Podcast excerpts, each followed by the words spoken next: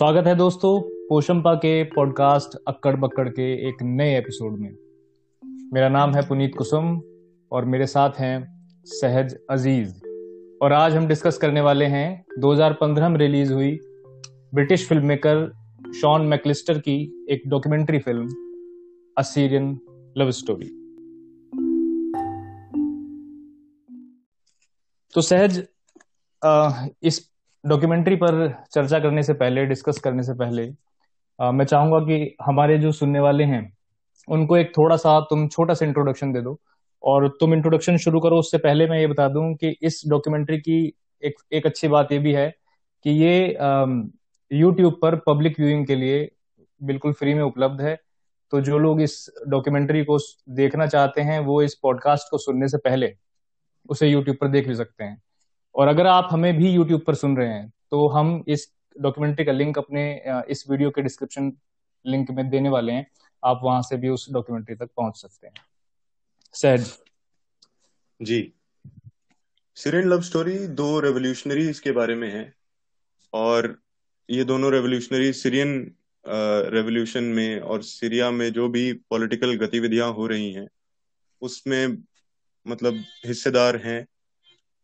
आमिर और रागदा ये दोनों हस्बैंड वाइफ हैं। जिस वक्त ये फ़िल्म शुरू होती है जहाँ हमारा जो डायरेक्टर है नरेटर है वो आमिर से मिलता है जो पति है। और, और उस वक्त रागदा जेल में है। हम्म। उनके जो चार बच्चे हैं जिनमें से एक को हम पूरी फ़िल्म में बहुत ही कम देखते हैं लेकिन तीन लड़के हमें दिखते रहते हैं जिनका नाम है शादी बॉब और काका। और एक तरह से हर कोई अपनी अपनी कहानी उसमें सुनाता जाता है। वो फ़िल्म अगले पाँच साल के लिए शॉन मैकेलिस्टर उनके साथ ही रहकर शूट करते हैं, जो कुछ उनके साथ होता है, और एक बहुत लंबा सफ़र है किसी के भी जीवन में, और खासकर ऐसे एक सिविल वॉर टॉन रीजन में एक बहुत ही लंबा वक्फा है पाँच साल का, जिसके दौरान फ़िल्म मेकर उनके साथ रहता है, उनके बहुत ही पर्सनल मोमेंट्स वो शूट करता है। और हाँ इतना कह देने के बाद आखिर में यही कहूँगा कि इतना सब होने के बावजूद फ़िल्म पॉलिटिकल से ज़्यादा पर्सनल है, एक लव स्टोरी है, और वो प्यार कैसे शेप होता है उसकी कहानी है। आई हाईली रिकमेंड कि कोई भी अगर बिना फ़िल्म को देखे इस पॉडकास्ट को सुन रहा है तो बहुत छोटी सी फ़िल्म है, एक घंटा दस मिनट की यूट्यूब पे उपलब्ध है डिस्क्रिप्शन में लिंक है, उसे देख के इस पॉडकास्ट को सुने, तब कोई बात बनेगी। हाँ तो ये बहुत अच्छा इंट्रोडक्शन दिया और शायद जब मैंने देखी ये ये फ़िल्म तो वाकई बहुत अलग एक्सपीरियंस रहा। इंट्रोडक्शन तुमने दे दिया। मैं अब पहले सवाल से शुरू करता हूँ जिस पर हम बातचीत कर सकते हैं। हम्म। ये एक डॉक्यूमेंट्री है और डॉक्यूमेंट्री का मतलब हुआ कि जो कि फैक्ट्स पर बेस्ड हो रियल इवेंट्स पर बेस्ड हो रियल कैरेक्टर्स हो उसमें और उन्हें कैरेक्टर्स भी हम कहें या ना कहें रियल जो हम्म। हैं उन पर बेस्ड है। तो अब हमने जितने भी पॉडकास्ट किए या जिन कहानियों पर कविताओं पर किताबों पर फ़िल्मों पर हम पॉडकास्ट करते हैं तो हमारा सवाल होता है कि कैसी लगी तुम्हें ये किताब? कैसी लगी ये कहानी? है ना? इस तरह का सवाल होता है। लेकिन यहाँ मुझे इसके बारे में ये सवाल पूछते हुए थोड़ी झिझक हो रही है कि कैसी लगी तुम्हें ये आगे मैं कहानी कहूँ या फ़िल्म कहूँ? क्योंकि ये कहानी और फ़िल्म ना हो कि कुछ लोगों की रियलिटी है जो कि एक हम्म। त्रासदी में फंस गए हैं। तो मेरे लिए बड़ा अश्लील सा, बड़ा वलगर सा साउंड कर रहा है मेरे जहन में कि मैं पूछूँ कि कैसी लगी तुम्हें उनकी रियलिटी तो मैं अपने सवाल को इस तरह से न पूछ के मैं ये पूछता हूँ तुमसे कि तुम्हें इस फ़िल्म को देखने का अनुभव कैसा रहा? और तुमने उस फ़िल्म को देखते हुए क्या महसूस किया? मैं यहाँ फ़िल्म के, आपने कहा कि कहानी और ये सब कैसा लगा? और सच में इसके बारे में बात करना बहुत ही अजीब हो जाएगा हमारे लिए, क्योंकि वो लोग अब भी जब हम और आप बात कर रहे हैं कंटेंट क्रिएट कर रहे हैं वो लोग अपना वास्तव जी रहे हैं हम्म। और अपने घरों से दूर हैं या जो कुछ भी है तो हाँ मैं मेरा जो अनुभव है अब मैं सच कहूँ तो जब मैंने पहली बार इस फ़िल्म को देखा तो मेरे लिए बहुत ही इन्फ्लुएंशियल और फ़िल्म मेकिंग की तरफ़ मेरा रुझान जो है जो शुरू होता है या फ़िल्मों से मेरा जो प्यार शुरू होता है वो उन शुरुआती फ़िल्मों में से ये है जिन्हें मैंने देखा और जिन्होंने मुझे ये समझाया किसी ना किसी अननोन फॉर्म में कि फ़िल्म बनाना कोई बहुत मुश्किल काम भी नहीं है। बस आपको उसे जीना पड़ेगा, आपको बहुत देर वहाँ रहना पड़ेगा। जैसा कि शॉन मैकेलिस्टर पाँच साल एक सिंपल से कैम के साथ एक अनजान देश में रहते हैं और कई अनजान देशों में इनफैक्ट रहते हैं। In the in the course of the journey तो मेरा पहला एक्सपीरियंस तो वो था, लेकिन हाँ जैसे जैसे आपकी पॉलिटिकल समझ बढ़ती है और मैं तो कहूँगा कि भावात्मक समझ भी जिस तरह से बढ़ती है उम्र के साथ उसमें अब मैं बिना हिचके बिना झिझके या बिना किसी किस्म के एक एक कथार्टिक से पॉइंट पे पहुँचे हुए इसके बारे में बात नहीं कर सकता वो हम्म। इतना इतना दुखदाई है और इतना ज़्यादा आप उसे जरा सा भी अपने से जोड़ के देखें आपको कोई एक बात से भी because these are not just any other people they are people who are concern about their country there are people who love their country. There are people like you and us you and i mm. who read who watch films who watch uh, who who who make art. वो खुद artist हैं वो खुद revolutionary हैं।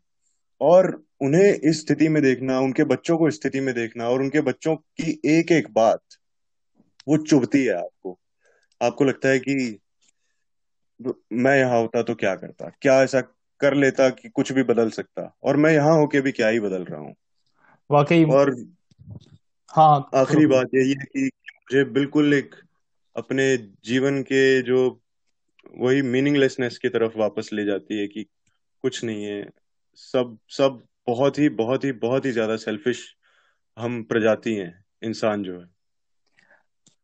हाँ मेरा भी अनुभव कुछ ऐसे रहा और मतलब इस फ़िल्म को देखते हुए हम कहीं भी किसी भी पॉइंट पर ये नहीं भूल पाते हैं कि ये एक ऐसा, ये देश भी हमारे देश जैसा है और कुछ ही हज़ार किलोमीटर दूर है और वो इंसान उसी तरह के हैं जिस, जैसे हम इंसान हैं। मतलब हम, एक एक एक रियलाइजेशन ये भी था कि हमने कहीं ना कहीं खुद को किस तरह से अलग थलग किया हुआ है। इस पूरे जो, पूरे संसार में जितने भी इश्यूज़ हैं और जिन जिन हालतों में लोग रह रहे हैं। खैर हमें भारत से बाहर जाने की भी ज़रूरत नहीं है। भारत में गरीबी और जो भुखमरी है वो ऑलरेडी इतनी है कि इससे बड़ा तो कोई शायद हमारे जहन में इश्यू हो पता नहीं हो भी सकता है या नहीं। लेकिन ये तो बताया तुमने शुरू में इसके इंट्रोडक्शन में कि एक पर्सनल और पॉलिटिकल ये दोनों को साथ लेकर चलती है ये ये कहानी। तो इसका कोई भी एस्पेक्ट एस्पेक्ट आप पीछे देखकर पीछे धकेल कर आप बिल्कुल नहीं चलते। हमेशा हमें एक वो पॉलिटिकल चीज़ भी फ्रंट पे दिखती रहती है।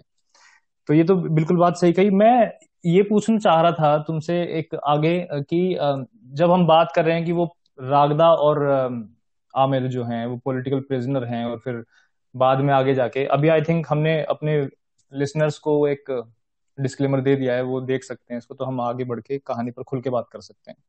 तो जब रागदा शुरू में जेल में होती हैं और जहाँ से शॉन मैक्लिस्टर ने ये फ़िल्म फिल्माना शुरू किया जब उसको शुरू में आमिर मिलते हैं हाँ तो एक एक पूरा समा इस तरह का बंधता है कि ये एक रेवोल्यूशन के बीच में है और अपनी आज़ादी के लिए लड़ रहे हैं अपनी लिबर्टी के लिए लड़ रहे हैं और हम्म। मतलब जिस तरह से भी कोई इंसान आज़ादी से जीना चाहता है उसके लिए लड़ रहे हैं तो वो जो पॉलिटिकल फ्रीडम हम्म। की बात है इसका एक इसका जो सब है वो भी यही है an odyssey to political freedom तो वो जो आज़ादी और फ्रीडम की बात है उससे कितना रिलेट किया तुमने?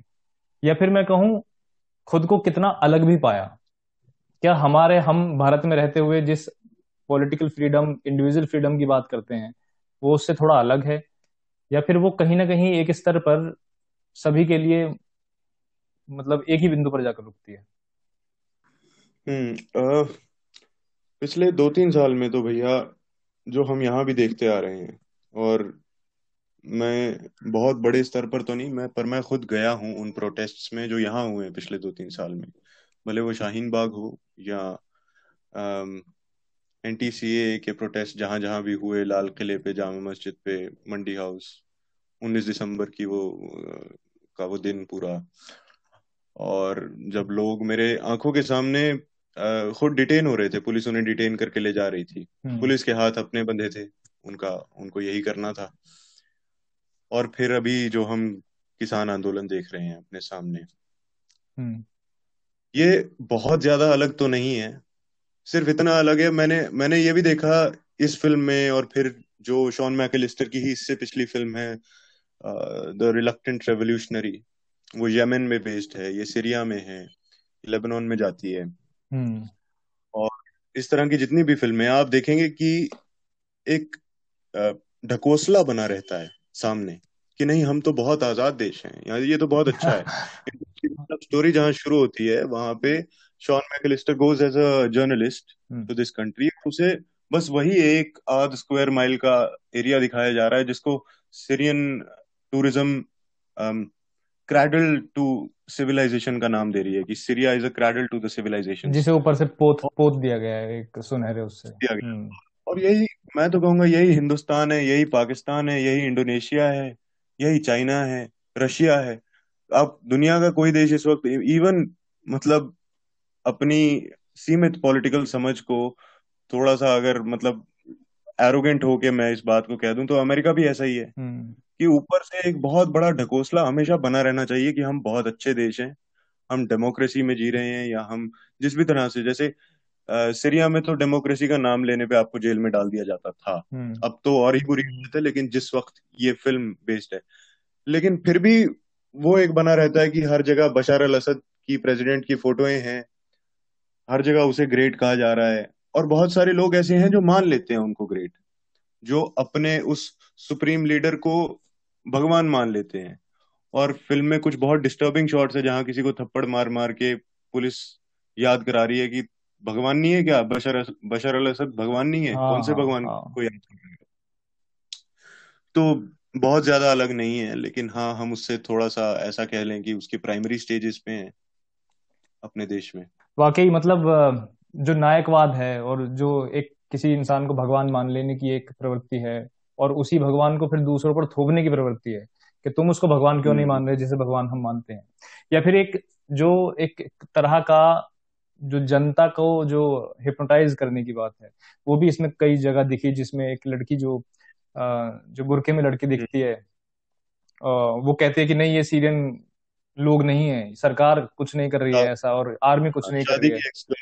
हाँ। मतलब के बेटे की एक्स गर्लफ्रेंड वो हाँ हाँ। वो वो बताती है कि नहीं ऐसा कुछ नहीं है गवर्नमेंट तो सब सही है बाहर से लोग आते हैं और बाहर से लोग जो हैं लोगों को मार रहे हैं प्रोटेस्ट कर रहे हैं। ये जो बाहरी वाला चीज़ था इतना दिमाग में मेरे ये मतलब बार बार हिट किया कि हम भी आजकल जितने भी चुनाव देखते हैं, उसमें जो हमारे नेता हैं, वो हमें किसी बाहरी शक्ति का ही हमेशा एक डर दिखाते हैं कि बाहरी, वो बाहरी फिर, एक प्रदेश से दूसरे प्रदेश का भी भारी हो सकता है, एक देश से दूसरे देश का भी भारी हो सकता है। तो ये एक पूरा मुझे रेजोनेट किया। साथ ही मैं ये भी सोचता रहा, मुझे हमेशा मतलब इस फ़िल्म को देखते हुए मुझे रियलाइजेशन हो रहा था कि यार हम जिसे आज़ादी सोचते हैं, क्या वो आज़ादी है भी? मतलब हम वाकई जानते हैं, ये जो सिविलाइजेशन है, ये जो हम एक आधुनिक युग में जी रहे हैं, हम वाकई जानते भी हैं कि आज़ादी का असल मतलब होगा क्या?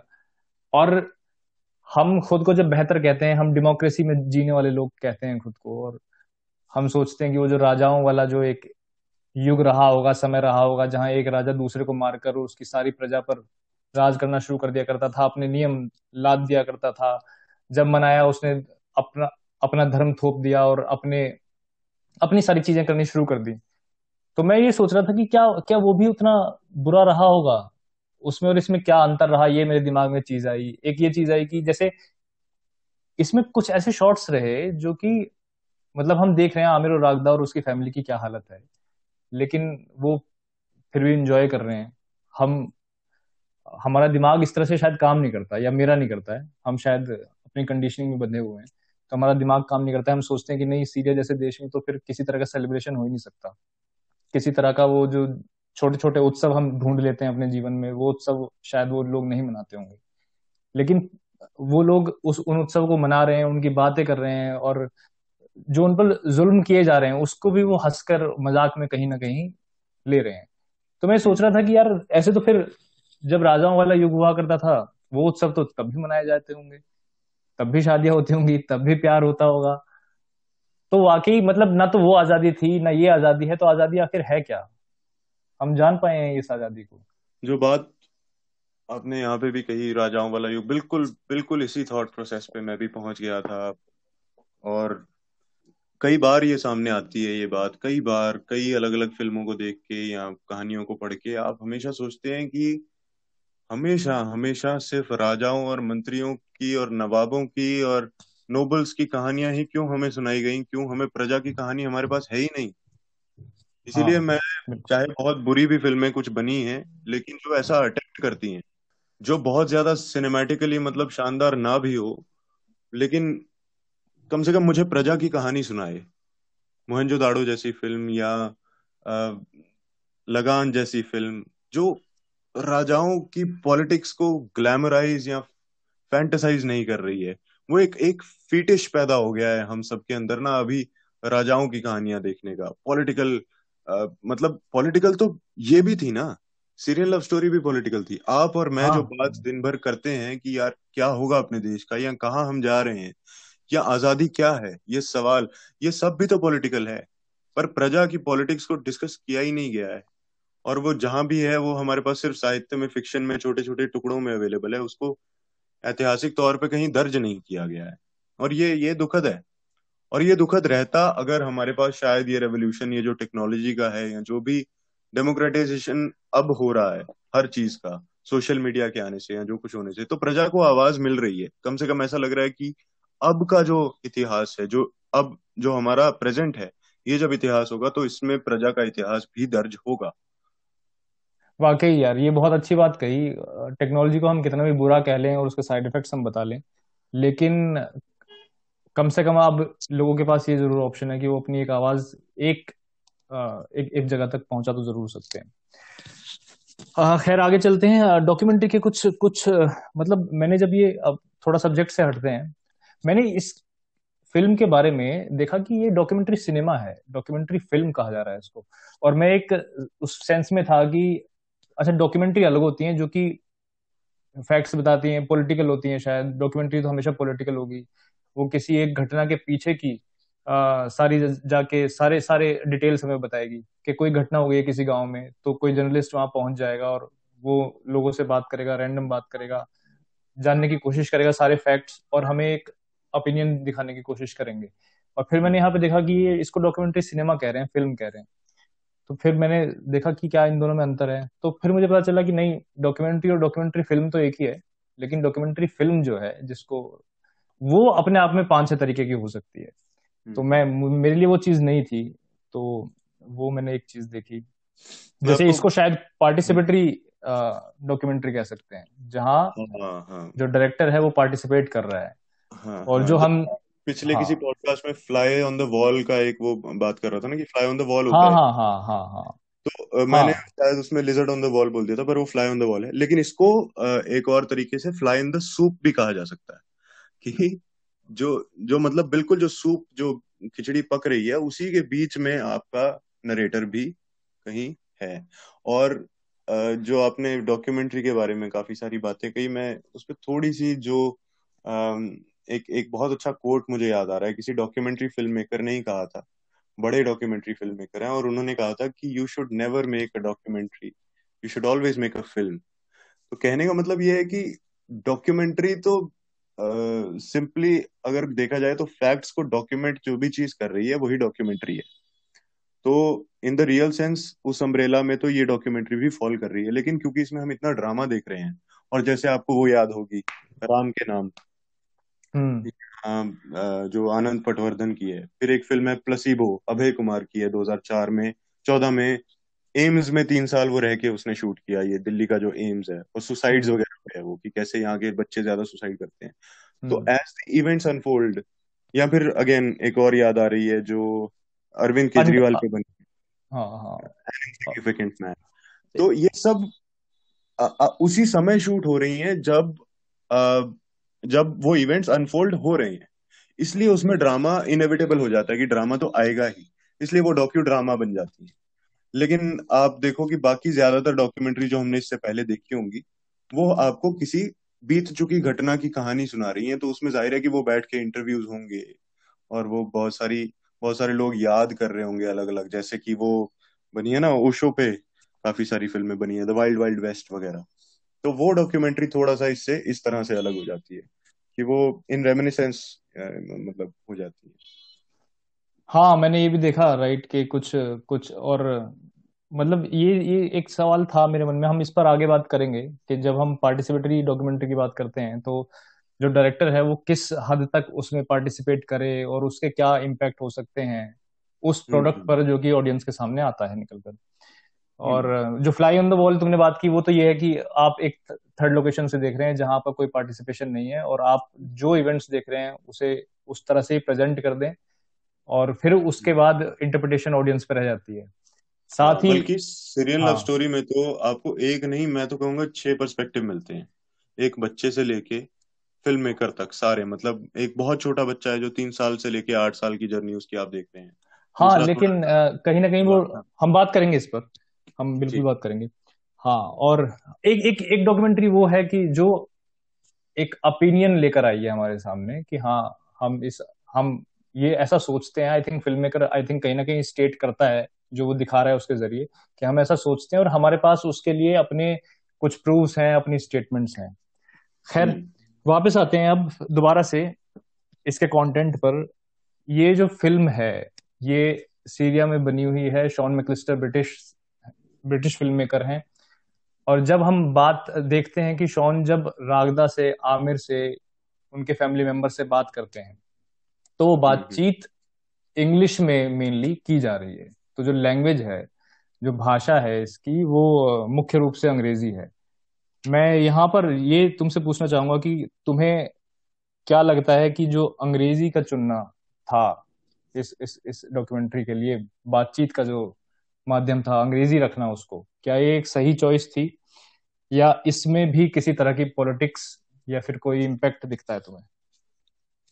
इसमें बहुत सारी बातें हैं। मैं यहाँ पहले तो यही कहूँ कि सिर्फ़ अंग्रेज़ी नहीं है अरबी भी है हाँ। लेकिन ऑब्वियसली शॉन अंग्रेज़ अरबी नहीं समझते।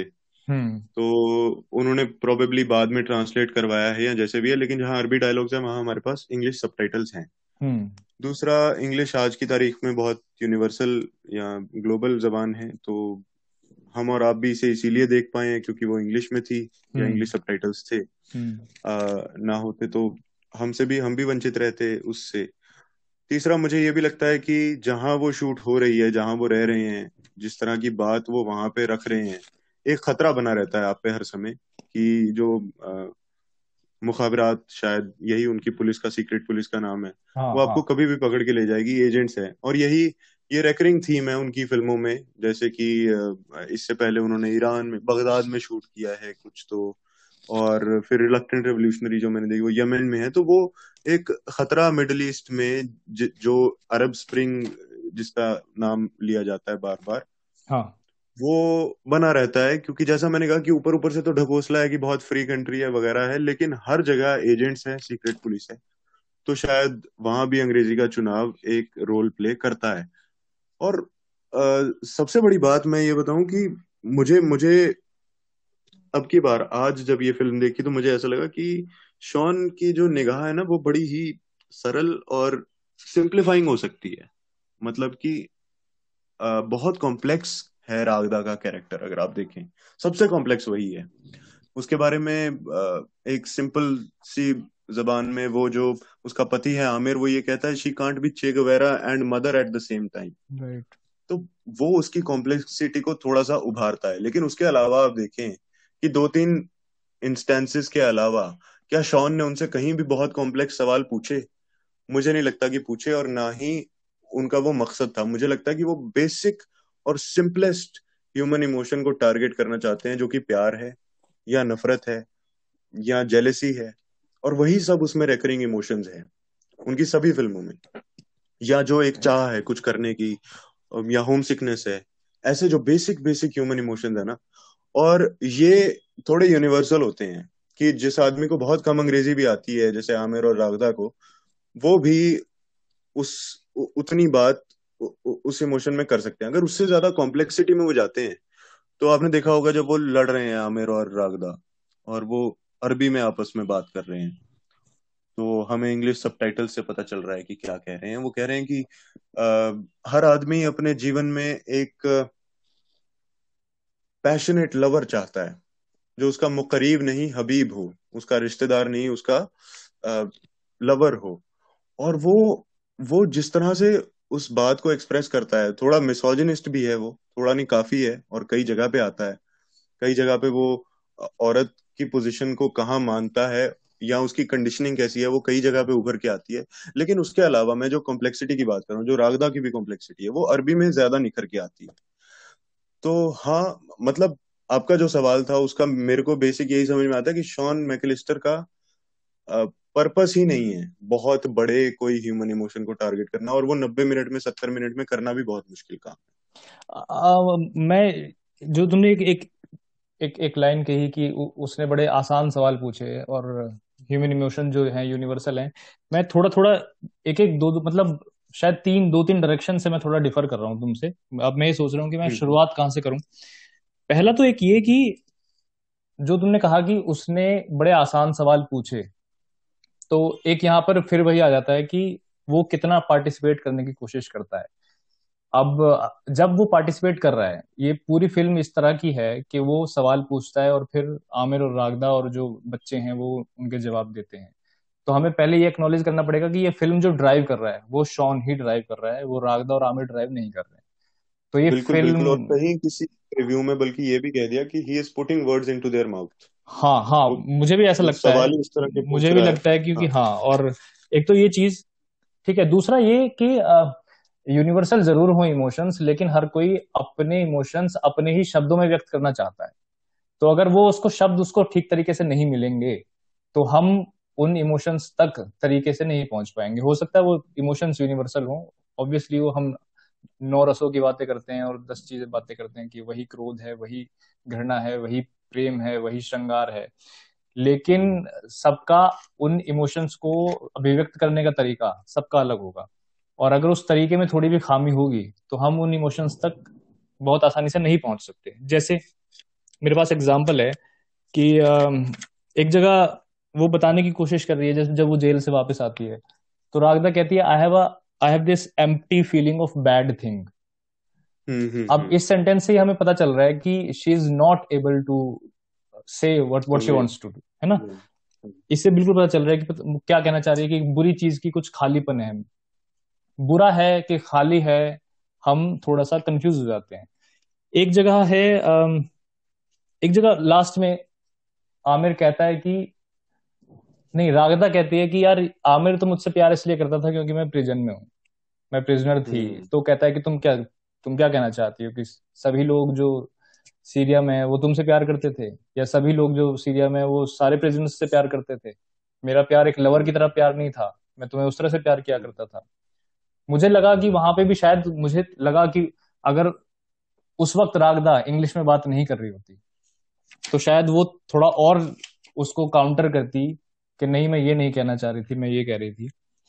एक और एग्ज़ाम्पल है जब वो हॉस्पिटल से वापस आती है सुसाइड कर करने की कोशिश रहती है उसकी और फिर हॉस्पिटल से वापस आती है।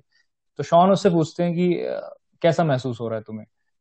तो वो, वो क्या कहती है I am very sad this day I am I am loser everything is bad and I am very tired and everything is bad वो ये बता रही है। अब मतलब साफ़ पता चल रहा है कि मतलब ऐसे वाक्य वो बोल रही है जो सिर्फ़ बताना चाहती है कि मैं उदास हूँ, कुछ बुरा है। उदास हूँ, कुछ बुरा है। मैं थक गई हूँ। लेकिन वो उसको एक्सप्लोर नहीं कर पाती। अगला क्वेश्चन शान का होता, शान का होता है कि कि like what life life in France is not good तो कहती है यस यहाँ पर मुझे ये चीज़ इतनी ज़्यादा खटकी कि वो कह रहा है कि फ्रांस में तुम्हारी ज़िंदगी अच्छी नहीं है, क्या यही कारण था? ये इतना उस सुसाइड के पीछे जो एक फोर्स था उसका जो कारण था उसको बहुत ज़्यादा मुझे लगा कि रिड्यूस करके हमें दिखा दिया गया है। वहाँ पर मुझे कुछ और बातचीत शायद सुननी थी अगर रागदा उस हालत में थी अगर उसने कुछ कहा हो तो। और एक वो जो तुमने बताया कि जब वो अपनी भाषा में बात करती है तो वो कितना खुल के बात करती है। जो लास्ट में उसका एक रेंट आता है बाहर निकल के आता है सारा कि मैंने तुम्हें कब कुर्सी से बांधा हुआ है? और तुम मुझसे कि, किस स्टेटमेंट की तुम आ, इंतज़ार कर रहे हो? तुम्हें वो शब्द याद नहीं रहते हैं जो मैंने कहा था। तुम्हें वो याद नहीं रहता जब तुमने मुझसे पूछा था कि मैं तुम्हें प्यार करती हूँ या नहीं और मैंने कहा था हाँ मैं करती हूँ। वो सब चीज़ें उसकी बाहर निकल के आती हैं। तो मैं ये सोच रहा था कि यही रागदा जो इस फ्रेम में हमें दिख रही है जो बता रही है कि उसकी आमिर से क्या परेशानियाँ रही यही रागदा अगर हमें पूरी पिक्चर में भी दिख दिख रही होती तो कितना बेहतर होता। तो मुझे लगा कि भाषा ने बहुत जगह उनके एक्सप्रेशन को सीमित कर दिया है जबकि ये डॉक्यूमेंट्री पूरी ही आमिर और रागदा के एक्सप्रेशन पर ही बेस्ड थी। लेकिन मैं एक बात कहूँ कि मुझे कहीं ऐसा महसूस नहीं हुआ कि आ, मुझ तक वो पूरी बात पहुँची नहीं। मुझे बल्कि ये भी एक एडेड पता नहीं इसे रस कहेंगे या क्या कहेंगे पर ये था मेरे लिए कि हाँ ये अंग्रेज़ी पूरी नहीं बोल सकते और शायद मैं भी नहीं बोल सकता कल को कोई ब्रिटिश फ़िल्म मेकर मेरे साथ आके बैठ जाए कि हाँ तुम्हारी ज़िंदगी शूट करनी है। तो मैं उसे पूरा अंग्रेज़ी में अपने इमोशन ना बता सकता हूँ, ना बताना चाहूँगा। क्योंकि उसकी कहानी हम साथ साथ देख रहे हैं। इसलिए उसके सैड कहने में मुझे बहुत कुछ अपने आप दिख गया। हाँ जो खटकने वाली बात है, वहाँ पर मैं इस हद तक आपके साथ बिल्कुल इतफाक रखता हूँ कि भाई, आप सिंप्लीफाई कर रहे हो। और इसीलिए मैंने शुरू में भी कहा कि बहुत सरल और सिंप्लीफाइंग हो सकती है उनकी उनकी बहुत सारी जगह पे ये चीज़ निकल के आती है कि वो मतलब putting words into their mouth वो पूछ लेना कि फ्रांस में ज़िंदगी अच्छी नहीं है, वो बोलती है हाँ और बात खत्म हो जाती है। जबकि आपको उसके चेहरे पे कितना कुछ है। जैसे वही, जब वो आमिर और रागदा लड़े हुए हैं और पता है कि ये खत्म है बस शादी और उनका जो बच्चा है सबसे छोटा बॉब, वो बैठा है और वो पूछता है उनसे कि डू यू मतलब आप, आपस में प्रेम है अब या नहीं है आप दोनों को? तो वो जो बाप है, वो माँ को पूछता है कि प्रेम है या नहीं है और वो सिगरेट रोल कर रही है और वो वापस देख के उसे कहती है कि उसे बोलो, अपना दूध पिए और स्कूल जाने की तैयारी करे. और मेरे लिए वो एक्सप्रेशन बहुत कुछ है। मेरे लिए वो एक्सप्रेशन बहुत कुछ है जब वो दोनों बैठ के अवन को देख रहे हैं और पीछे टीवी चल रहा है और वो बस रोटी को पकता हुआ देख रहे हैं। और ऐसे कितने सारे हैं। एक एक पॉइंट है जब वो रागदा पैन में से जो उसने बनाई है दाल जैसा जो जो वो डिश है प्लेट में डाल रही है और जब वो बहुत थोड़ी बचती है तो एक सेकंड का शॉट है कि आमिर उसको टेढ़ा कर देता है पैन हाँ, को हाँ, उसमें हाँ. डालने के लिए। वो लड़े हुए राइट राइट वो मैंने नोटिस किया। हाँ, उनमें मैं मैं उस चीज़ की बात कर रहा हूँ कि सिनेमैटिकली ये फ़िल्म इतनी जीनियस है कि वो एडिटिंग वाइज कि पाँच साल की जो फुटेज है तीन सौ घंटे से ज़्यादा की जो फुटेज रही होगी उसमें से वो मोमेंट्स चुन के निकालना जो सत्तर मिनट में हमारे लिए रेलिवेंट है जो हमें कहानी का क्रक्स बल्कि क्रक्स भी नहीं कहानी की डिटेलिंग और कहानी की गहराई हमें बता सके उसमें एडिटिंग की जीनियस है। आई थिंक uh, मैं शायद ये भी कह रहा हूँ क्योंकि जब अब एक एक चीज़ देखें कि uh, मैं जो संवाद है उसका उसका महत्व इसलिए मैं ज़्यादा कह रहा हूँ कि जब हम देखते हैं कि जब वो लेबनान पहुँचते हैं तो उसके बाद उस कहानी में बहुत ज़्यादा बहुत ज़्यादा मुझे नहीं लगता उस कहानी में कुछ ज़्यादा रह गया है। और फ्रांस में आके तो हम एक एक इवेंट तो ज़रूर देखते हैं कि वो जब सुसाइड करने की कोशिश करती है उसके अलावा सिर्फ़ संवाद है। उसके अलावा पूरी फ़िल्म में आमिर और रागदा सिर्फ़ ये बता रहे हैं कि अच्छा अब वो कैसा महसूस कर रहे हैं। अपने देश के बारे में एक दूसरे के बारे में अपने बच्चों के बारे में। आई थिंक um, जो इसका मेन टर्निंग पॉइंट या फिर जो मेन कंफ्लिक्ट आया कि राग, रागदा जब वापस आती है और शॉन की गिरफ्तारी होती है और इन लोगों को अपना सीधा छोड़कर बाहर निकलना पड़ता है। आई थिंक वो तीस से इकतीसवें मिनट में शायद आ गया था जो मुझे याद पड़ रहा है। और फिर हाँ, हाँ उसके बाद सारी जो है सिर्फ़ बातें हैं हमें सिर्फ़ उनकी बातों से पता चल रहा है कि उनकी लाइफ में क्या चल रहा है। और अगर बातें जब वो सीमित रूप से हमारे सामने आती हैं और मैं इसको एक दूसरे उस पर भी ले जाता हूँ उससे शायद मेरी बात ये क्लियर भी हो। मुझे ऐसा भी लगा कि इस फ़िल्म को कहीं ना कहीं इस फ़िल्म ने रागदा का जो पॉइंट ऑफ़ व्यू है, वो थोड़ा सा इग्नोर करके चला है जो फ़िल्म मेकर है। मुझे ऐसा लगा।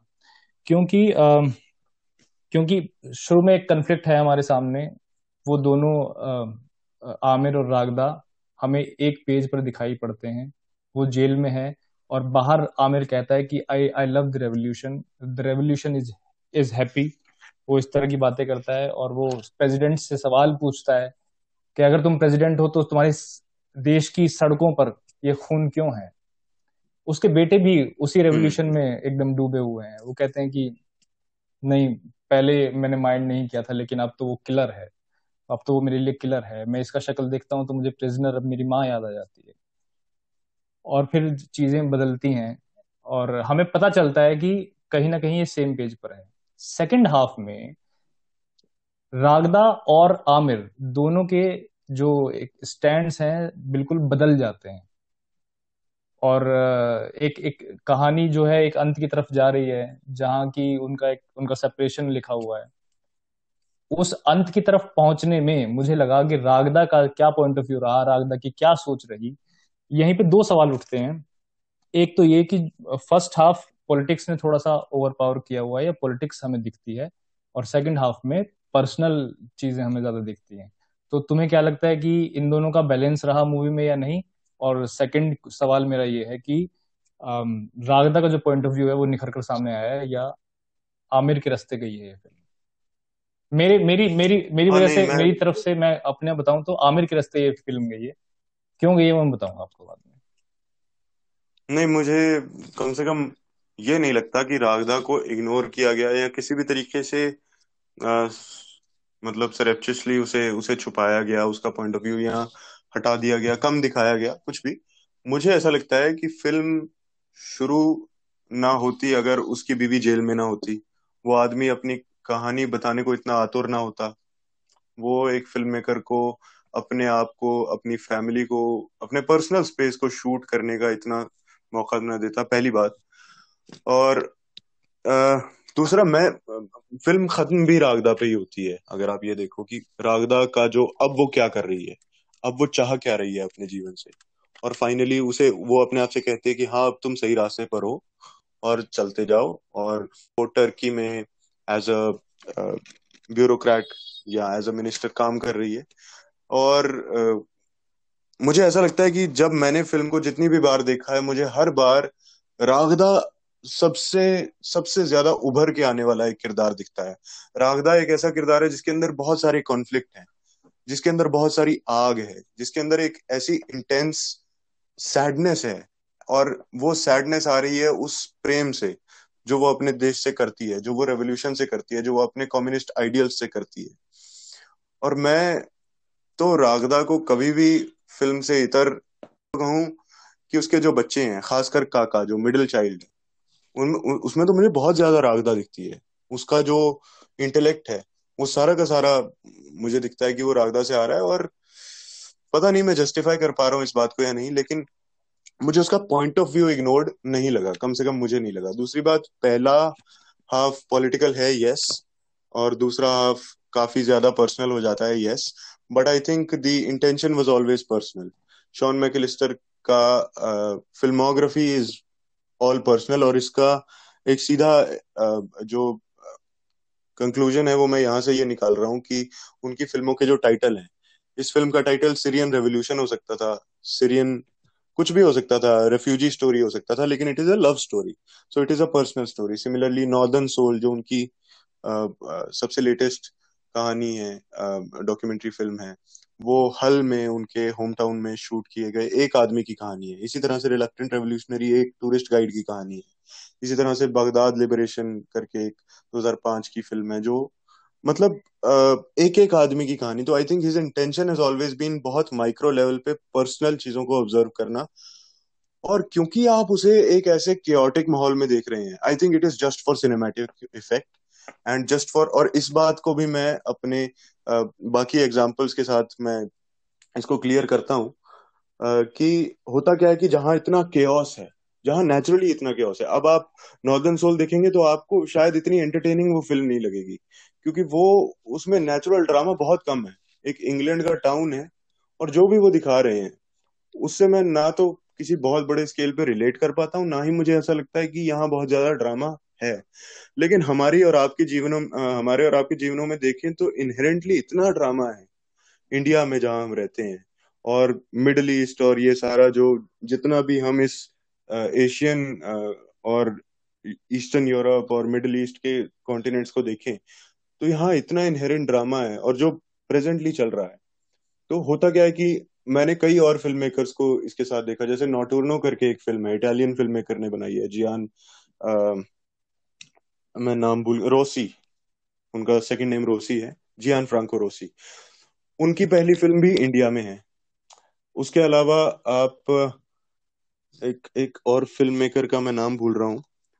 उनकी भी पहली फ़िल्म इंडिया में है और ये विदेशी फ़िल्म मेकर्स हैं, लेकिन ये इंडिया में क्यों आते हैं? या फिर अगर आप वेस्ट एंडरसन को देखें, वो इंडिया में क्यों आते हैं दार्जिलिंग लिमिटेड बनाने? मेरे को ये सब एग्जांपल्स जो रिसेंट टाइम्स में मेरे सामने आए, मुझे ये इस बात की तरफ़ झुकाते हैं कि ये लोग इंडिया में ड्रामा ढूँढने आते हैं और इनको इनहेरेंट ड्रामा मिल जाता है तो बहुत ज़्यादा सिनेमैटिक्स पे काम करने का की ज़रूरत पड़ती नहीं है। आप कैमरा कहीं भी लगा दो कुछ ना कुछ हो रहा है हिंदुस्तान में जो हमने देखा है और हम्म सीरिया हम्म में जो हम्म। हमने फ़िल्म के ज़रिए देखा है। तो हम्म। या the intention is always been personal मुझे ऐसा लगता है इस फ़िल्म मेकर का। वो पॉलिटिक्स हम साथ साथ देखते जाते हैं जो उसको ड्रामेटिक इफ़ेक्ट देती है। आ, तो इसमें आ, अब मैं पहले बताता हूँ कि मुझे ऐसा क्यों लगा। क्यों? जो तुमने बात कही कि लास्ट में लास्ट भी जो एंड होता है वो रागदा से होता है और वो बताती है कि I am looking for some answers और I am looking for my self मैं क्या करना चाहती हूँ और अभी शायद I think I am going at the right path मैं कह रहा था कि रागदा तो शुरू से ऐसी ऐसी ही है शायद। रागदा में कोई बदलाव नहीं आया। जब वो रेवोल्यूशन में बिल्कुल शामिल थी और जब उसको जेल में जाना पड़ा। वो हमेशा से शायद ऐसी ही रही। मैं ये एक मेरे मन में सवाल उठता है कि शॉन ने ऐसा लास्ट एंड में ऐसा क्यों पूछा कि रागदा इस बारे में क्या सोचती है? क्योंकि पूरे दो साल शायद उनका यही कन्फ्लिक्ट चलता आ रहा है कि जब इन लोगों को सीरिया से भागना पड़ता है और जब ये पहले लेबनान और फिर फ्रांस जाते हैं, उसकी शुरुआत में ही आई थिंक जब ये सीरिया में थे, तभी आमिर ने एक हिंट दे दिया था शॉन उनसे पूछते हैं कि तुम क्या सोचते हो आने वाले सालों में? तुम यूरोप जाना चाहते हो कहाँ जाना चाहते हो? तो कहता है हाँ मैं तो यूरोप जाना चाहता हूँ पर रागदा शायद नहीं जाना चाहती और मुझे नहीं पता हो सकता है कि वो आने वाले कुछ हफ्तों में अपना दिमाग बदल ले। ये अट्ठाईसवें और उनतीसवें मिनट की बात है आमिर की। आमिर को तभी उसी वक्त और हमें ऑडियंस को भी उसी वक्त पता चल गया था कि ये इस मूवी का एक बड़ा कॉन्फ्लिक्ट होने वाला है। उसके बाद जो मैं तीस पैंतीस मिनट देखता हूँ मैं नहीं बता रहा कि शॉन क्या दिखाना चाहते थे लेकिन मुझे वो मूवी कैसी दिखी वो फ़िल्म कैसी दिखी मेरा क्या इंटरप्रिटेशन आ रहा था मैं उस वक्त क्या महसूस कर रहा था। मैं ये महसूस कर रहा था कि अम, ऐसा दिखाया जा रहा है कहीं ना कहीं कि आमिर अपने आप में बिल्कुल सही सोचता है कि हमारा जो फ्यूचर है अब हमारे बच्चों को लेकर वो उधर नहीं है सीरिया में। वहाँ पर वो स्कूल में नहीं जा सकते वहाँ पर वो सेफ़ नहीं है। लास्ट में जब शॉन पूछते भी हैं कि अगर सीरिया में होते इस वक्त तो तुम क्या कर रहे होते?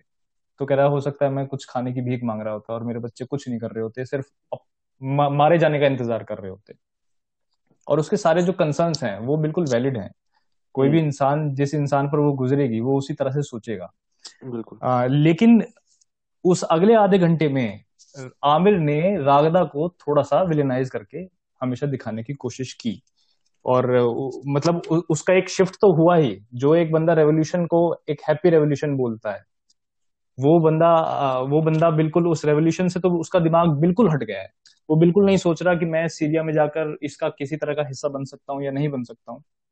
मैं इसको सही गलत नहीं कर रहा, लेकिन एक शिफ्ट दिखा रहा हूँ कि उसका शिफ्ट होता है। और साथ में वो कुछ ऐसी चीज़ें कहता है, जिसने की उसको वेलनाइज करने की मुझे चीज़ें दिखी। जैसे कि उसने ये कहा कि अ, ये दो महीने मुझे हाँ कहती है दो महीने ना कहती है। पता नहीं मेरे हम्म। साथ क्या कर रही है। She crushed everything good and sweet in our life उसने एक ये कहा एक बार कहा कि get back to being a mother again and have the love love of a mother and become a simple woman again without all these complications hmm. वो ये सारी बातें कहता रहता है लगातार कहता रहता है। और ये उसका जस्टिफिकेशन है कहीं ना कहीं इस चीज़ का कि हम सीरिया से बाहर रहें तो ज़्यादा अच्छा है हमारे बच्चों के लिए, हमारी फैमिली के लिए। दैट्स फाइन लेकिन इस वक्त रागदा क्या सोच रही है? रागदा के लिए ये क्यों इतना ज़रूरी है कि इस हालत में होने के बावजूद अपने बच्चों की ज़िंदगी बिल्कुल हम बाहर रह रहे हैं, किराए पर रह रहे हैं, क्या काम कर रहे हैं, हमें कुछ नहीं पता। बहुत ही खस्ता हालत में वो रहे होंगे। इसके बावजूद उसका जो मन पड़ा है, वो सीरिया में पड़ा है और वो बड़ी डेफिनेट है श्योर है इस मामले में। कि वो सीरिया वापस जाना चाहती है। एक जगह वो कहती भी है कि नहीं मैं तो जाना हम्म चाहती हूँ। शोन पूछता है कि आमिर कहता आमिर को तुम यहाँ मतलब अकेला नहीं नहीं वो कहती है मैं साथ मैं जाना साथ ही रहना चाहता है हम हम्म। सब जाएँगे। हाँ तो कहता है आमिर को तुम अकेला नहीं छोड़ोगी। तो कहती इफ़ ही है इफ़ इफ़ ही वांट्स हाँ ऐसे बोलती है। वो हमेशा श्योर है। तो उस वक्त पूरे दो तीन सालों में रागदा से एक भी सवाल ऐसा क्यों नहीं पूछा गया? जिससे कि वो अपना पॉइंट ऑफ़ व्यू बताए कि मेरे लिए इतना ज़रूरी क्यों है। सिर्फ़ एंड में दो मिनट में हमें दिखता है कि नहीं ये मेरे लिए ज़रूरी था मैं खुद को ढूंढ रही थी तो वहाँ मुझे लगा कि नहीं मैं तो मैं तो फिर भी कहूँगा इतने सब के बाद भी कि मुझे फिर भी उसका पॉइंट ऑफ़ व्यू मिलता रहा। इसीलिए मैं ये कह पा रहा हूँ ना कि वो इतनी नहीं नहीं सहज बात यहाँ पे point of view film maker से मिल रहा है या उस कैरेक्टर से मिल रहा है? क्योंकि यहाँ पे फिर वही बात है कि ये कैरेक्टर नहीं है एक ये एक जीता जागता इंसान है। यहाँ पे हम इस जो फ़िल्म मेकर ने जो दिखाया, उसको उसकी उसकी कल्पना की, अभिव्यक्ति की स्वतंत्रता के ज़रिए हम जस्टिफाई नहीं कर सकते। यहाँ पर वो एक जीता जागता इंसान है। मैं ये बताना चाहता हूँ। हम्म तो फिर इस पॉइंट को मैं तो कहता हूँ श्रोताओं पे छोड़ रहे हैं। जो भी हमें सुन रहे हैं प्लीज़ कमेंट्स में हमें ज़रूर बताइए कि क्या आपने जो फ़िल्म देखी होगी तो आपको रागदा का पॉइंट ऑफ़ व्यू ने आपको सेटिस्फाई किया या आपके लिए भी it left something to be desired हाँ बल्कि मुझे तो एक एक सवाल जो शॉन का इस मूवी में अच्छा भी नहीं लगा वो काका से वो पूछते हैं कि भाई आई थिंक रेस्टोरेंट की बात है शायद वो रेस्टोरेंट में किसी में बैठे हुए हैं। और वो पूछता है कि रेवोल्यूशन जो स्टार्ट हुआ वो सही था या गलत था? तो कहता है नहीं आई थिंक जब तो मैंने सोचा था तो अच्छा ही था वो। हम्म। तो वो सवाल उसका अगला सवाल होता है कि why do you think that revolution turn bad ऐसे उसने सवाल पूछा फिर उसका वो जवाब देता है काका। तो मैं, मेरे दिमाग में यहाँ पे आ रहा था कि revolution did not turn bad the politics turn bad तो फिर भी जो काका है, वो फिर भी एक एक मतलब एक बच्चा है। मतलब आपकी इंटेंशन उससे पता चल रही है कि आप उससे क्या पूछना चाह रहे हो।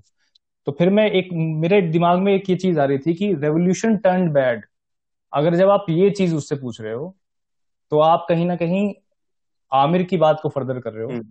कि रेवोल्यूशन हमारी फैमिली के लिए अच्छा नहीं है। अगर आप पूछते politics turn bad and the situation turn bad तो शायद हम हमें कुछ दूसरा पॉइंट ऑफ़ व्यू उससे मिल रहा होता। हम्म तो इस बात को इसी हाँ, सवाल पे फिर भी छोड़ना मैं पसंद करूँगा क्योंकि मैं बहुत श्योर हाँ, हूँ हाँ, इस बारे हाँ, में कि आपको क्या ऐसा लगता है, है कि डायरेक्टर जो है एक फ़र्स्ट वर्ल्ड से आया हुआ डायरेक्टर वो एक थर्ड वर्ल्ड कंट्री को के सिचुएशंस को कैश करके बस एक अच्छी फ़िल्म बनाना चाहिए। बिकॉज़ ऑब्वियसली अंत में तो अच्छी फ़िल्म बनाना भी उसका इंटेंशन होगा गिवन लेकिन क्या वो एक अनड्यू कैश करना हो रहा है? जैसा कि हमने वैधानिक गल्प के समय पे भी बात की थी, कि किस तरह से जो आपको आपको किसके लिए बुरा लग रहा है, वो अगर शिफ्ट हो जाता है, या किसी और के ऑपरेशन को अगर आप सब्जेक्ट बना के अपने लिए एक सांत्वना पैदा कर रहे हो दर्शक के दिमाग में तो क्या वो सही है नहीं आ, सर आई थिंक जो हमने बात की शायद उससे तो ये कंक्लूजन नहीं निकलता। उससे तो मेरा सिर्फ़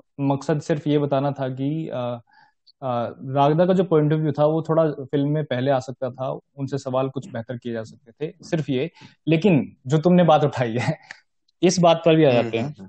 इस बारे में भी कि एक मैं उनका इंटरव्यू देख रहा था और उस इंटरव्यू में जो सवाल पूछने वाले थे उन्होंने उनसे पूछा कि कि अच्छा आपको ये इंटरेस्टिंग कैरेक्टर्स मिले कैसे? आपको अपनी फ़िल्म में फीचर करने के लिए इंटरेस्टिंग कैरेक्टर्स या सुटेबल कैरेक्टर्स कैसे आप ढूंढते हैं? तो मैं इस पर सोच रहा था कि तुम थोड़ी बात करो कि मतलब एक जीते जागते इंसान है जिस कहीं ना कहीं इस पूरी डॉक्यूमेंट्री की एक पब्लिसिटी कह लो या फिर जिस तरह से लोगों ने उसको रिसीव किया वो इस तरह से किया कि सीरिया में जो भयावता गुजर रही है लोगों पर उसको डिपिक्ट करने का एक काम करती है। और दूसरी तरफ़ उनसे सवाल पूछा जाता है कि आप अपने फ़िल्मों में इतने इंटरेस्टिंग कैरेक्टर्स कैसे ले आते हो? और उसका वो निषेध नहीं करते हैं, उसको डिनाई नहीं करते हैं। उसको टोकते नहीं कि ये इंडिविजुअल मेरे जो कैरेक्टर्स हैं वो इंटरेस्टिंग कैरेक्टर्स जैसा शायद टर्म मैं उनके लिए ना यूज़ करना चाहूँगा देखो, जैसा मैंने पहले भी कह दिया कि मैं इस पॉइंट पे बहुत श्योर नहीं हूँ।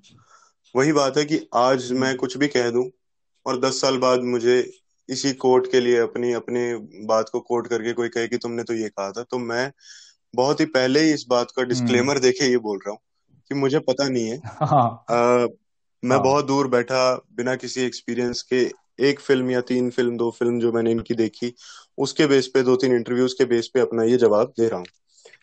जवाब ये है कि हम्म। अब एक देश है सीरिया जहाँ पे कुछ गतिविधियाँ हो रही हैं। और वो बहुत बुरी गतिविधियाँ हैं उससे कोई भी मतलब डिफर नहीं करेगा वो तो हो ही रहा है। अब उसमें बहुत हम्म। सारे लोग जी रहे हैं और दूर से देखने पे आपको किसी भी एक की कोई भी कहानी आपको पता चलेगी नहीं। और देखा जाए तो आप कैमरा लेके किसी भी एक के घर में अगर रहने लग जाएँ तो त्रासदी की एक नई कहानी आपके सामने खुलेगी। होगा ही। तो मुझे लगता है कि इंटरव्यूअर का सवाल थोड़ा सा ये रहा होगा कि क्योंकि जैसा मैंने शुरू में कहा कि ये आर्टिस्ट लोग हैं ये रेवोल्यूशनरीज हैं इंटेलेक्चुअल्स हैं। मतलब वो उनके ओपिनियन इतने सिंपल हैं नहीं जितने सिंपल शब्दों में हमारे तक वो पहुँच रहे हैं लेकिन फिर भी हम उनकी उनकी कुछ हद तक उनकी गहराई को महसूस कर पा रहे हैं। तो शायद इंटरव्यूअर का सवाल कुछ हद तक ये भी रहा होगा कि कैसे आप चुनते हैं कि किसको फ़िल्म आना है कितनी देर के लिए फ़िल्म आना है और वगैरह वगैरह।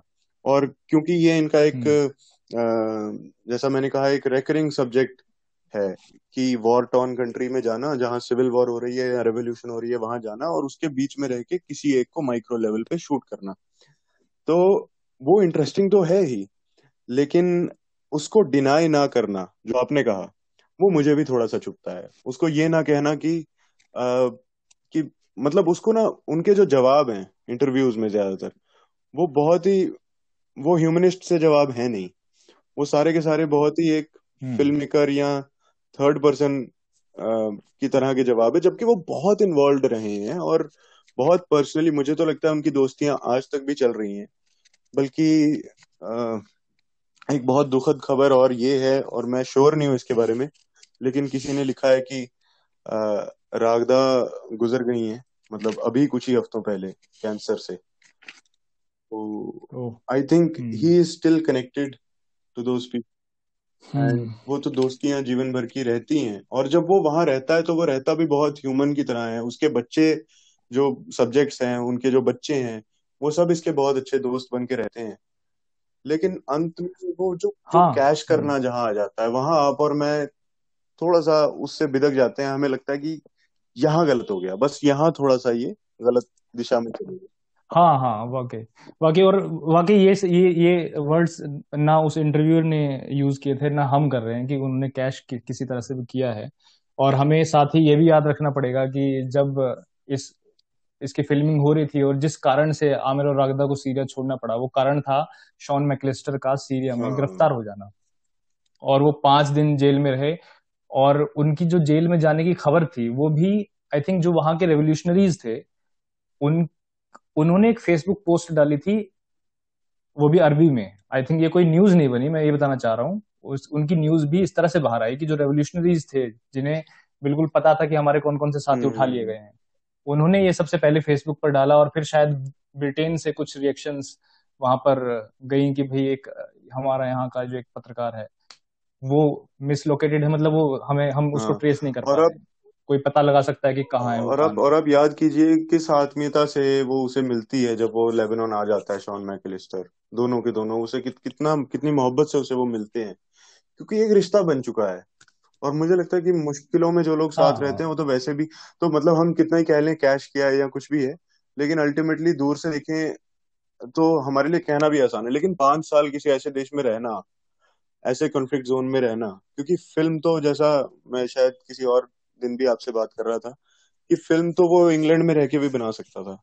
फंड लेके बीबीसी से और या वहाँ के रेफ्यूजी से भी बना सकता था पर वहाँ बीच में जाना और उन्होंने कहीं किसी इंटरव्यू में ये भी कहा है कि मे, मेरा जो मकसद होता है वो मैं कभी भी वर्ल्ड ऑडियंस को लेके नहीं सोच रहा होता मैं अपने जो कुछ दोस्त हैं नॉर्थ इंग्लैंड में जो फैक्ट्री में काम करते हैं मैं उनको ऑडियंस मान के सोच रहा होता हूँ कि कल को जब वो न्यूज़ देखें अगर उन्होंने ये फ़िल्म देखी हो तो वो उस न्यूज़ से रिलेट कर पाए। उन्हें सीरिया कोई दूर दराज ना लगे उन्हें लगे कि हाँ ये भी इंसान है। इनके साथ जो हो रहा है वो हमारे साथ भी हो सकता है। या वो बुरा है। आ, आ, हाँ पर इसमें पता है और भी और भी शायद लेयर्स हैं। जैसे फिर वही बात है कि हम बहुत सारी चीज़ों के बारे में भी श्योर नहीं है और हम हमारी भी समझ इसमें बन रही है। लेकिन फिर उसी इंटरव्यू में एक जगह ये भी था कि मैं कुछ कुछ चीज़ें बता देता हूँ जो जो जिन जिन पर हम सवाल कर हम्म। सकते हैं।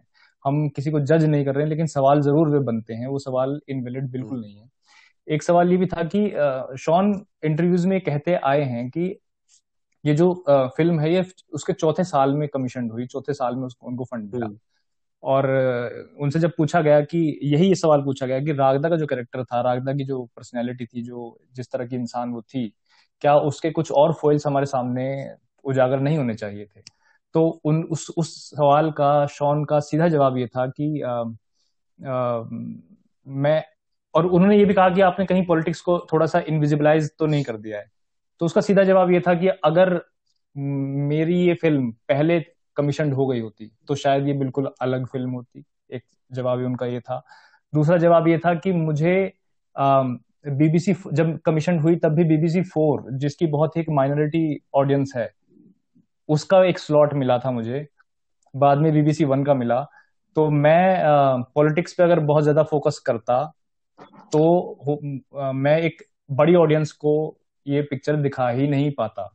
तो यहाँ पर सिर्फ़ ये नहीं कह सकते हम मतलब मुझे उनकी बातों से सिर्फ़ ये नहीं लगा कि उनका मोटिव ही था जब उन्होंने सब्जेक्ट उठाया या जब वो आमिर से मिले और आमिर ने कहा कि भाई आप आ, हम हमें फ़िल्म करें तभी उनके दिमाग में ये बात आ गई थी कि नहीं मुझे तो पर्सनल एस्पेक्ट पे थोड़ा फोकस करना है मुझे पॉलिटिक्स पे फोकस नहीं करना है। क्योंकि एक आयरन ये भी देखो ना कि आमिर कह रहा है कि मेरी मेरी जो बीवी है वो जेल में बंद है। और आप मुझे फ़िल्म करो। आप ये देख रहे हो कि इसका जो सबसे जो बिगिनिंग फोर्स है वो, वो क्या है हाँ। एक आदमी वो खुद आमिर है वो टोटल पॉलिटिकल है। वो बहुत बड़ा खतरा सामने शॉन के दिख रहा है। शॉन का एक बहुत बड़ा बोल्ड स्टैंड है ये कि वो आमिर की पिक्चर आमिर को फ़िल्म करना करना करने को चूज़ करते हैं। तो वहाँ से जब ये शिफ्ट होता है पर्सनल की तरफ़ तो मुझे ये नहीं लगता कि ये कॉन्शियस चॉइस थी। ये कहीं ना कहीं जैसे जैसे चीज़ें बदलती गई वैसे वैसे इस फ़िल्म और फिर एक इंसान की तरबियत भी तो होती है ना कि अब आप कहानी लिखोगे और आपको पॉलिटिक्स की इतनी समझ है मतलब एक्स वाई जेड तो वो उतना एक्स वाई जेड उसमें कहीं आ जाएगा। आप चाहोगे बहुत ही पर्सनल स्टोरी लिखना लेकिन आप पॉलिटिकल लिख डालोगे। और मतलब मैं चाहूँगा कुछ बिल्कुल एक प्लेन सीरियस लिखना मैं उसमें कुछ फनी एलिमेंट डाल दूँगा क्योंकि मेरी वैसी तरबियत है। तो ये तो मुझे लगता है कि जो किसी भी कोई भी किस्म का क्रिएटर है ये उसके साथ अपने आप हो जाता है बहुत ही सबकॉन्शियस लेवल पे। मुझे मुझे मुझे तरबियत से ज़्यादा बाज़ार दिख रहा है इसमें। एक और एग्जांपल मेरे पास है इसमें कि जब इस, इसकी पहली स्क्रीनिंग हुई इस फ़िल्म की और जब सबसे पहले रागदा और आमिर ने ये फ़िल्म देखी तो उन्होंने शायद उन्हें शायद शॉन से बहुत शिकायतें रही। अच्छा। कि यार तुमने ये क्यों क्यों नहीं दिखाया वो क्यों नहीं दिखाया ऐसा क्यों नहीं दिखाया वैसा क्यों नहीं दिखाया?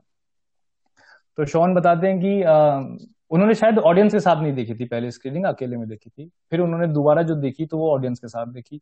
ऑडियंस का बहुत अच्छा रिस्पॉन्स आया। तो शॉन कहते हैं कि after seeing that film with audience they understood the film उसने उन्होंने ये वर्ड यूज़ किया है अंडरस्टूड हम्म, हम्म। तो यहाँ पर मैं एक सवाल पूछना मतलब मेरे दिमाग में है एक सवाल कि आप कहीं ना कहीं ये कह रहे हो कि आमिर और रागदा ने अपनी ही कहानी ऑडियंस ने ऑडियंस के साथ देख के जब उन्होंने ऑडियंस के साथ अपनी ही कहानी देखी तब उनको अपनी ही कहानी समझ में आई। तो ये चीज़ें थोड़ी सी मुझे मुझे ये चीज़ खटकी कि आप क्या बताना चाहते हो वो उन्होंने किस नज़र से देखी? या तो उसको थोड़ा सा डिटेल में हमें बताते तो शायद हमें उनका पॉइंट ऑफ़ व्यू नज़र आता। और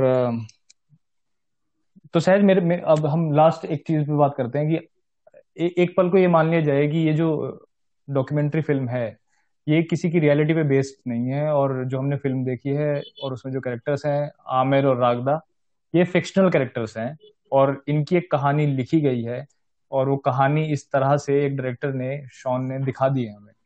तो अगर इसको एक मूवी मान लिया जाए तो क्या तुम्हें फिर भी इसी तरह से ये ये फ़िल्म पसंद आती? हाँ यहाँ पे वो बात दोबारा आती है जहाँ मैंने शुरू में जैसे कहा कि ये मेरे शुरुआती इन्फ्लुएंसेस में है ये फ़िल्म तो मुझ पे इस फ़िल्म का इस तरह सिर्फ़ असर नहीं होता है कि कोई आदमी लैपटॉप उठा के फेंकने लगा है और कितनी अच्छी एक्टिंग कर रहा है, वो है ही नहीं. मेरे ऊपर इस फ़िल्म का असर ये है कि कोई एक तीसरा आदमी है जो अनजान देश से आया है, लेकिन वो अपने कैमरा को इतना इनविजिबलाइज कर देता है कि वो जितना मतलब रियल ड्रामा उसके सामने घट रहा है. और जितनी भी बाहर भी जो भी चीज़ें घट रही हैं, उन्हें एकदम वही रियलिटी से मतलब एकदम एज इट इज़ स्क्रीन पे मुझे दिखा पा रहा है। तो मुझे लगता है कि फ़िल्म का वंडर बहुत कम हो जाता, अगर ये सिर्फ़ एक्टर्स होते, अगर ये सिर्फ़ एक कहानी होती और कहानी में यही यही डायलॉग होते, फिर तो हम डायलॉग्स को और ही ज़्यादा क्रिटिसाइज करते। क्योंकि जैसा हमने शुरू में ही कहा कि भाषा का जो जो कम्युनिकेशन गैप जो उसने किया वो बहुत बड़ा था। और दूसरा उस फ़िल्म का एक बहुत बड़ा वंडर उसका सारा का सारा पॉलिटिकल कंफ्लिक्ट भी है। उसमें आप सिर्फ़ कैरेक्टर्स या सब्जेक्ट्स को नहीं, आप फ़िल्म मेकर की भी मुश्किलात को उसके साथ लेते चल रहे हो कि हाँ इसके साथ भी कुछ हो रहा है। और पार्टिसिपेटरी डॉक्यूमेंट्री जैसा आपने कहा तो फॉर्मेट वही है। और शायद इस वक्त के लिए तो मेरा जवाब ये है कि ये ना हो पाता। लेकिन यहीं पे मुझे वो फ़िल्म याद आ रही है मैरिज स्टोरी जो यही है। पति पत्नी का एक धीरे धीरे अलग हो जाना जिसमें एडम ड्राइवर और स्कारलेट जॉनसन जिसमें एडम ड्राइवर और स्कारलेट जॉनसन है। तो उसमें जिस तरह की मतलब एक सिमिलर एक falling a part of a marriage है मैरिज स्टोरी उसका नाम है और इसका लव स्टोरी नाम है। तो पता नहीं सुनने वाला हर कोई अपने आप जज कर सकता है। मुझे नहीं पता कि मैं इसे उतना एंजॉय कर पाता या नहीं कर पाता बिकॉज़ और एंजॉय कहते हुए भी मैं अपने आप को बहुत ही मतलब वलगर जैसा आपने कहा महसूस कर रहा हूँ कि महसूस कर रहा है कि हाँ, हाँ. कितने प्रिविलेज पोजीशन में मैं बैठा हूँ जहाँ पे मैं बैठ के अपने भी देश को गाली दे सकता हूँ उसके देश को भी गाली दे सकता हूँ डायरेक्टर को भी गाली दे सकता हूँ कि तुमने क्या बनाया और क्या किया या फिर उतनी ही तारीफ़ कर सकता हूँ कि वाह क्या बनाया और हाँ वाकई और मुझे भी वो चीज़ याद आ रही है कि जब मैं ये कह रहा था कि भाई क्या रागदा से ये सवाल पहले नहीं पूछे जा सकते थे? तो कहीं ना कहीं एक सवाल ये भी है कि क्या रागदा अपनी आ, जो वास्तविक ज़िंदगी है उसमें कभी उस पड़ाव पर थी उस मोड़ पर थी उस एक मोड में थी जिसमें कि शॉन जो है वो उससे वो सवाल पूछ पूछते मतलब उनको ऐसा मौका मिला या नहीं मिला वो हम बिल्कुल नहीं बिल्कुल मैं ये सोच रहा था क्योंकि एक साल तो उन्होंने जैसा कहा कि मुझे बहुत समय आमिर का कॉन्फिडेंस या ट्रस्ट जीतने में लगा। फिर रागदा जेल से आई फिर रागदा ने कहा कि who the hell is this उसका कॉन्फिडेंस जीतने में हम्म। बहुत समय लगा। और फिर वो एक जर्नी हम्म। है जो जो इतनी आसानी से वो दो दिन में नहीं बनाई जा सकती थी। हाँ लेकिन फिर फिर फिर वही बात है कि जैसे जैसे अब ये बहुत इन्फ्लुएंशियल है यार कि जब फ़िल्म मेकर अपनी अपनी इस पूरी मेहनत के बाद उसको एक प्रोडक्ट की तरह और एक मार्केट की भाषा में बातें करने लगता है तो शायद हमारा भी दिमाग उसी तरफ़ चलने लगता है कि अच्छा हाँ यार, फिर तुमने आधे घंटे में, पिछले आधे घंटे में हमें क्या दिखाया? क्या इसे किसी और तरीके से दिखा सकते नहीं दिखा सकते थे? हम भी कहीं ना कहीं उसकी मेहनत पे सवाल उठाने शुरू कर देते हैं। खैर, ये सवाल तो उठते रहेंगे और आई थिंक बहुत सारे सवाल हैं जो हम आगे भी डॉक्यूमेंट्रीज देखेंगे तो उनसे रिलेट करके हमें शायद जवाब मिलते रहे। मेरे लिए तो शायद सबसे रिच एक्सपीरियंस यही रहा कि मेरे मन में बहुत सारे सवाल आते हैं। फ़िल्म मेकिंग को लेकर डॉक्यूमेंट्री को लेकर एक लोकेशन को लेकर जिस लोकेशन से वो कही जा रही है। हम्म। मैंने ये भी देखा कि जैसे एक सवाल पूछा जाता है कि भाई तुम्हें ये फ़िल्म बनाने की ज़रूरत ही क्यों पड़ी? अगर तुम एक प्रिविलेज उससे आते हो तो आ, क्या उनकी कम्युनिटीज के जो लोग हैं क्या वो फ़िल्म मेकिंग नहीं कर रहे हैं? तो एक ये भी चीज़ है कि एक जवाब ये हो सकता है कि हाँ ठीक है हम नहीं बनाते हैं फिर देखेंगे तुम्हारी कौन बनाएगा? तुम्हारे यहाँ तो है नहीं। ये एक प्रिवलेज जवाब है। लेकिन फिर हम जब अरब स्प्रिंग की बात करते हैं तो मैं विकीपीडिया पेज देख रहा था उसका। उसमें लिस्ट थी उसकी कि सिविल वॉर पे सीरियन के सिविल वॉर पे कौन कौन सी फ़िल्में बनाई गई हैं। हम्म। तो जो पहली फ़िल्म थी वो आई थिंक उस लिस्ट में जो पहली फ़िल्म थी वो 2013 में थी। और शॉन का एक जगह कहना है कि 2010 से जब इन्होंने शुरू की तो उस वक्त सीरिया के बारे में कोई नहीं सुनना चाहता था। बिल्कुल कोई उस पर किसी तरह का इन्वेस्टमेंट नहीं करना चाहता था और सुनना भी नहीं चाहता था हम्म, हम्म। जैसा कि आमिर ने बाद में बोला भी कि जब मैं फ्रांस के लोगों से पूछता हूँ कि आप सीरिया के लोगों के बारे में क्या सोचते हैं तो उनका जवाब होता है कि उनको वहीं हम्म। रहने दो वो बस यहाँ ना आए और अपना लड़े मरे कुछ भी करें हमें उससे कोई exactly.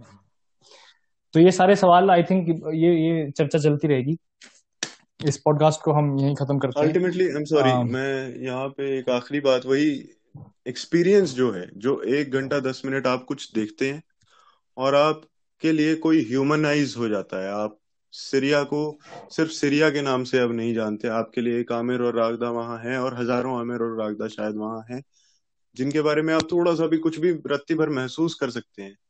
और जैसा मैं आपसे पहले कह रहा था कि मुझे रत्ती भर भी नहीं पता था सीरिया के बारे में या वहाँ के कॉन्फ्लिक्ट के बारे में अब मुझे रत्ती भर पता है।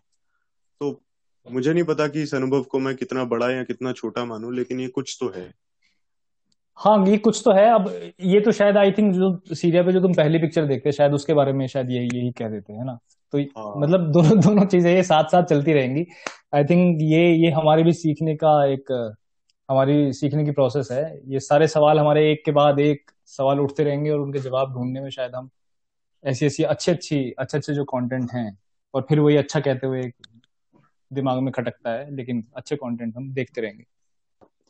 हाँ तो सहज इस पॉडकास्ट को यहीं खत्म करते हैं और जिन लोगों ने भी हमें सुना आम, अगर आप हमें अब तक सुन रहे हैं इसका मतलब ये है कि आपने शायद ये फ़िल्म यूट्यूब पर देख ली होगी और आप ज़रूर बताएँ कि इस पॉडकास्ट में जो चीज़ें हमने उठाई और जो सवाल जिनके जवाब देने से हम रह गए वो उन सवालों के क्या आपके पास कोई जवाब हैं आप वो जवाब देना चाहें या आपके मन में कुछ और सवाल उठे तो हमें ज़रूर आप ईमेल कर सकते हैं, Poshampa O R G at the rate Gmail dot com पर।